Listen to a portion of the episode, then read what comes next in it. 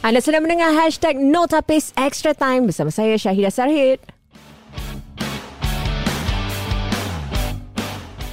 Ah, tak sangka kita sudah pun sampai ke suku akhir di mana ada banyak extra time macam kita punya podcast. Betul eh? sampai tertidur-tidur eh Oh, tunggu lama. extra time dia. Ah. Kesian. Main sampai 100 lebih minit eh. Betul penat eh penat eh. Penat, kesian. Kita kau penat. Saya yang Siapa- tengok. saya yang tengok pun penat. betul betul betul uh, betul sebab dah dah pusing kalah mati kan jadi uh, setiap perlawanan tu harus ditentukan pada hari tersebut juga Hmm. jadi kita dah sejauh ini dapat dalam pusingan uh, round of 16 ataupun 16 pasukan terakhir uh, dua perlawanan telah pun uh, dilanjutkan hingga ke extra time ya uh, uh, waktu tambahan jadi sekarang kita dah ke suku akhir uh, lebih uh, banyak saingan sengit yang kita akan saksikan mungkin kita akan dapat pendapat tetamu kita tentang perlawanan-perlawanan ini. Saya kita ada Croatia lawan Brazil, Netherlands lawan Argentina, England lawan France dan Morocco lawan Portugal. Quarter final eh? Uh, quarter final, sorry. Quarter Quarter, finals. Besar, big games eh. Uh, all this lagi-lagi okay, kalau saya saya rasa kalau nak tengok dalam dari segi list perlawanan uh, quarter final suka akhir ni England lawan France ah. It's a Yeah. Susah nak jangkakan Susah apa. nak predict tu because I feel that France selama ni Diorang belum dapat a team yang boleh mencabar orang betul-betul lah. Betul. Before that yang France orang Kalah feel the second team yang orang lawan siapa? Tunisia, is it? Tunisia. Okay. Itu bila diorang punya key players tak main nampak lah diorang punya kelemahan abang actually to be honest lah kan. But when they play their few- first team memang tahu kekuatan diorang kat mana and everything. So uh, for England it will be a real test for them. France and France England will be, a real, test. So Ah. it will be very exciting to tengok ni game. Croatia Brazil I think Brazil will take it. And then Portugal Morocco it, that's very interesting game as well. Sebab tak tahu nak jangkakan apa eh Yeah, daripada because Portugal tengah on form sekarang. So is Morocco. Uh, and then the other game is Netherlands Argentina kan. Another tough game also. Uh, Easy, so I think Ne- Netherlands will take that one. Wow, that's an underdog eh. Tu underdog, eh? underdog. Ah, eh. If underdog. Holland I think it, Netherlands uh, will take that one. England will play Netherlands in the semis. Brazil will play Portugal. Wow. Wow. Or maybe Morocco, I don't know. Uh, that- itu- that's the only game yang saya susah nak predict lah, Portugal Morocco.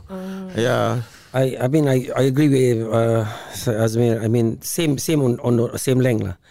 Pasal it's going to be very exciting lah. Right? Very exciting for all these semi uh, quarter finals, semi finals. But we I'm I'm just hoping that Morocco can create something out of nothing. I this is going to be know. sensational. I- you know, I this am is eh? supporting them. Yeah, I mean this is something that you know. I mean you know what's the apa yang bagus tu bila Hakimi bila dorang menang dorang peluk cium mak dorang tempat stadium subhanallah itu yang saya saya tengok itu gambar saya hantar dengan anak-anak eh kasih dorang tahu yang mak bapak punya doa mak bapak yang buat eh, untuk macam bagus kita doa mak bapak itu yang untuk untuk keberkatan untuk kita buat kekuatan kita untuk berjaya, untuk berjaya, eh. itu yang penting lah. Walaupun budak-budak bola saya nasihatkan nak main bola nak pergi mana minta restu mak bapak. Jangan. Itu yang penting. Macam mana bagus kau pun kalau tak ada restu eh kau tak akan pergi jauh. Itu Yeah. yang penting Bagus. eh? Ah, itu very very very, very important Nah, ada ada lagi? Yeah, uh, dari okay, uh, yeah, okay. Uh, that's a very good apa tu kata orang tu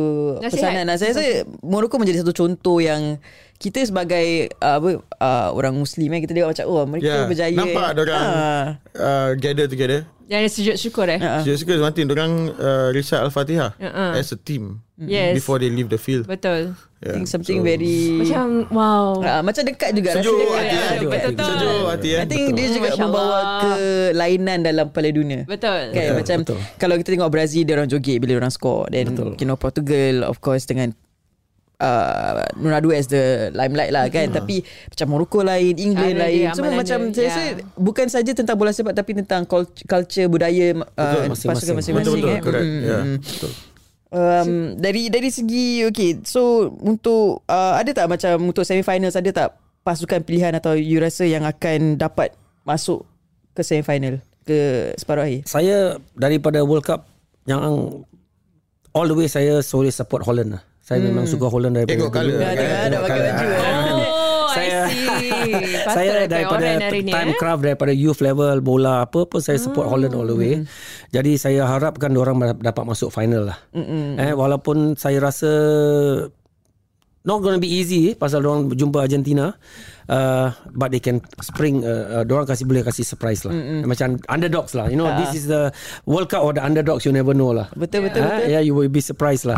Yep. Dan Holland atau Netherlands dia, dia tak di dia tak disebut banyak diram, disebut ramai sebagai pemenang Betul. tapi uh, kalau kita tengok bagaimana mereka main I think they are silently confident yang mereka dapat uh, melangkah Hmm. jauh dalam itu uh, dan juga pemain-pemain pun boleh katakan dia not so known Yes. macam Gakpo ataupun even Daily Blind yang maybe pernah pernah untuk menu tapi he's a Underrated lah underrated eh? banyak Underrated, underrated ya. uh, then macam I think Hmm. uh, orang tak take Netherlands seriously because last Euro pun orang tak qualify, last Betul. World Cup pun orang tak qualify. So this has been the uh, it's been a while since uh, away from the international stage. So Hmm. sekarang yang orang dah patah balik ni it creates an eye opener untuk orang semua tengok the Netherlands. They are underrated of course and they are also underdog. Hmm. Betul, Bila betul, orang betul. dengar Holland actually orang bukan underdog tau.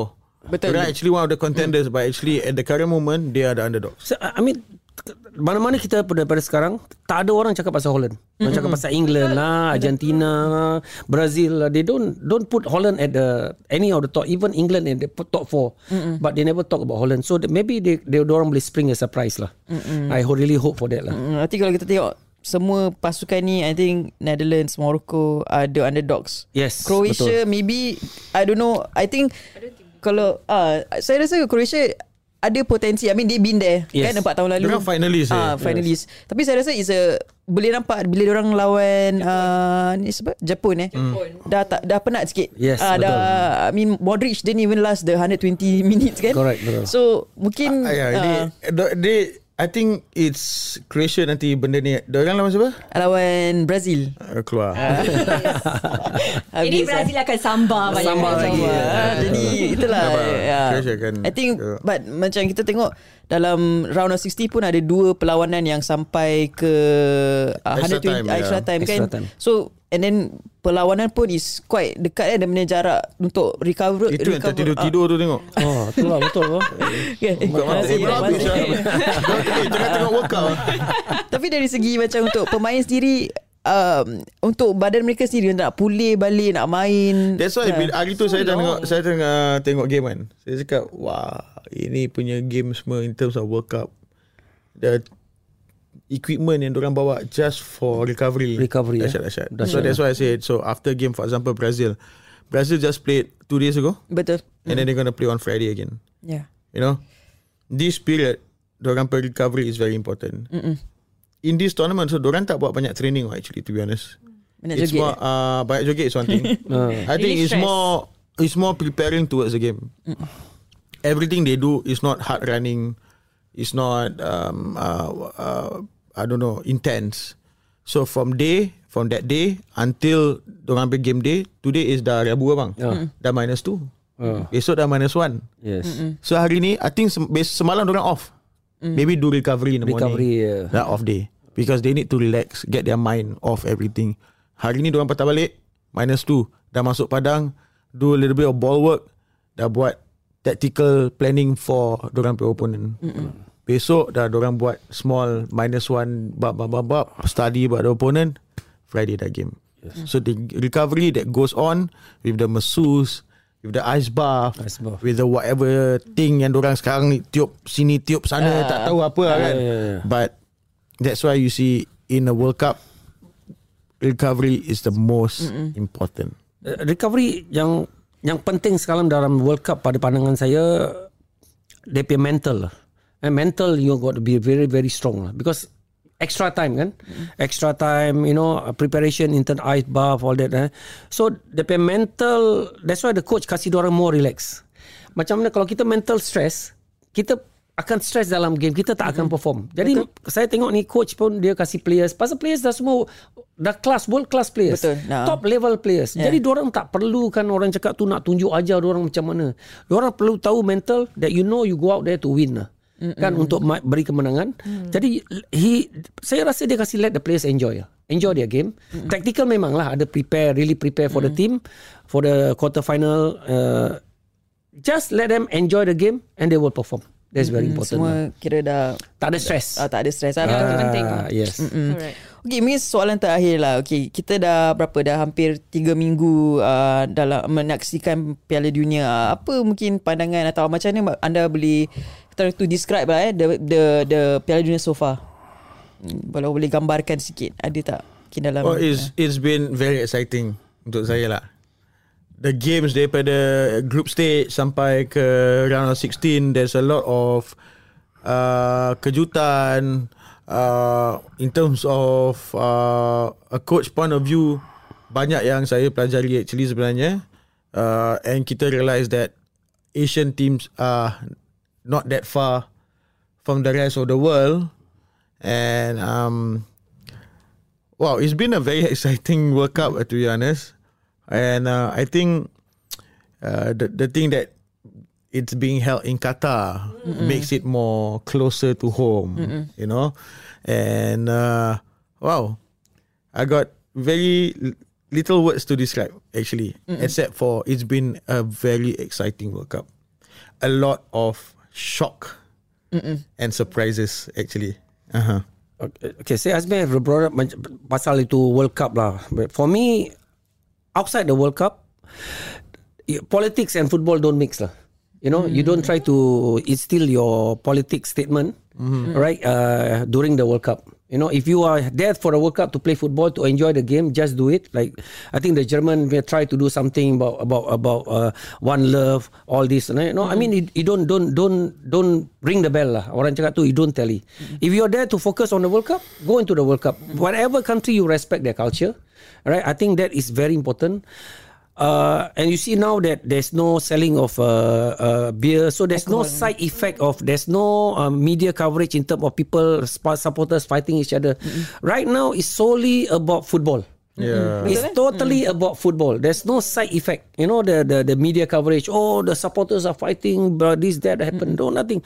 Jadi itu yang yang bagusnya lah. Kan? Tapi World Cup ni pada saya bola lah. Qatar buat yang terbaik eh dari negeri Arab. Mungkin uh, pada pandangan saya ini yang World Cup yang a lot of surprises lah. And mudah-mudahan ini satu uh, FIFA boleh buka mata yang walaupun negeri Islam orang tetap juga boleh berjaya untuk menjayakan World Cup eh, at the highest level. Kalau diberi peluang lah eh. mungkin satu hari Arab Saudi pun akan bikin. Pasal orang mampu orang lagi besar eh ada banyak tempat kan. Jadi jangan jangan uh, World Cup dicampur dengan politics lah eh kalau boleh itu yang saya kita Yeah. kita harapkan I lah. think Abang Yaakob bring up a very good point because uh, menuju ke World Cup ni banyak tension about or banyak speculation mm-hmm. about the World Cup ni Oh, held in Qatar. yeah. For example, fans were not happy uh, tak ada uh, tak ada alcohol kat dalam stadium. Um England nak pakai the Uh, One Love punya uh, One Love airband, punya uh, armband, armband and everything. So a lot of people were actually saying that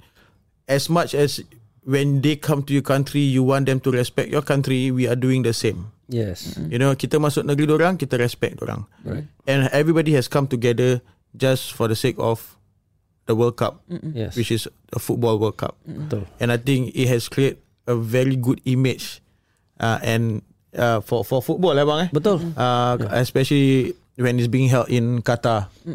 Uh, things are being aside and then you see that uh, kat luar stadium tak tahu you nampak video ni ke tidak people were giving out uh, Dates.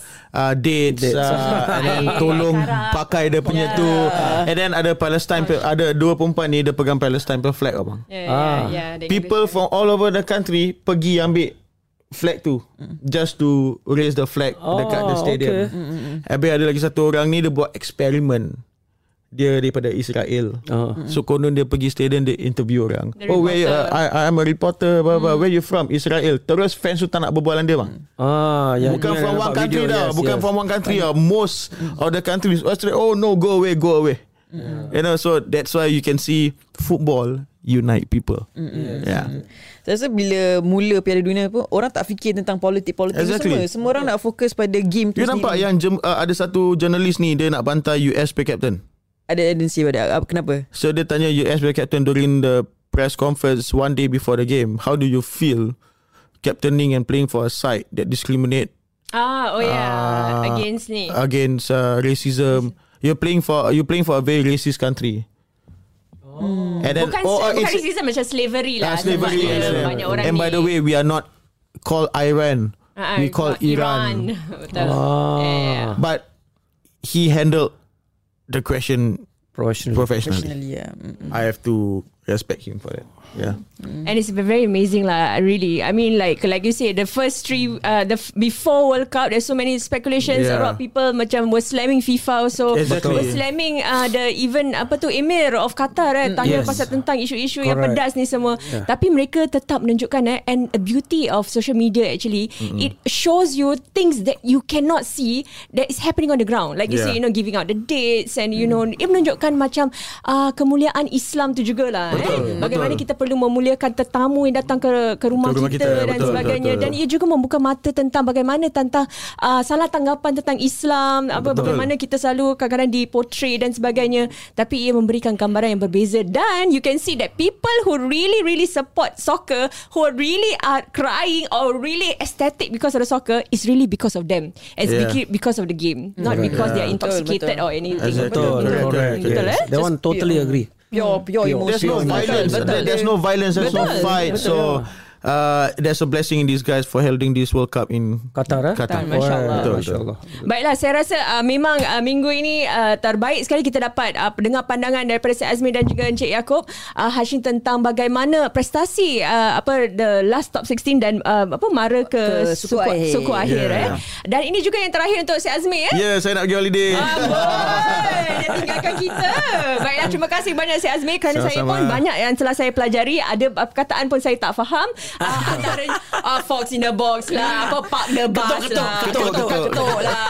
But it's good. I mean, we are getting a perspective that is Yeah. different and from uh, someone who really is passionate and also in the game, you, you Yeah. know, you're coaching, you know, you can see how how well or or, or how uh, improved the, the teams are uh, Yeah. in terms of the game. You so I guess we should really thank you for coming Thank you over so much. Uh, and giving your uh, apa honest analysis on the Okay, situation. terima kasih juga kepada Zulaika Syaida for having me Sama-sama. yeah, because I think uh, I had I enjoy I enjoy being here every week. Oh, wow. Uh, it's, it, it, saya abang cakap saya nervous kan. Actually ini first time tau saya buat Ah. benda ni macam Oh, in okay. terms of talking about football in terms of podcast so, uh, doing usually interview saya nyanyi je. Ah, so dia dapat lebih in depth berbual pasal bola. So I really enjoy it so thank you Bitarian for having me here. Hopefully insyaallah lepas tu uh, masa-masa yang akan datang Eh, mana tu kita boleh panggil dia untuk AFF ke apa ke? boleh. Oh, oh, okay, Yeah, okay, yeah. okay, okay. I mean- I mean- Ui, dapat job pun dapat job. Dapat job tak, tak, tak sangka eh. Ini pun uh, atas saranan supervisor kita eh. Uh, pilih you juga. So baguslah. Okay. Alhamdulillah, So insyaAllah in the future. Dan Cik Yaakob juga. Adakah dia beliau akan datang ke seterusnya? InsyaAllah boleh kalau kalau ada kesempatan kita. InsyaAllah kalau ada kesempatan Ah, ya. Terima kasih kepada Zulkar dengan Azad jemput saya datang sini Saya pun first time lah eh Orang cakap tu nervous lah kan Tapi Alhamdulillah lah Dapat saya Azmi Dapat bantu-bantu uh, Jadi apa Ini pandangan kita daripada mata kasar lah eh Kita bukan cakap top coaches eh Kita kasih pandangan yang jujur.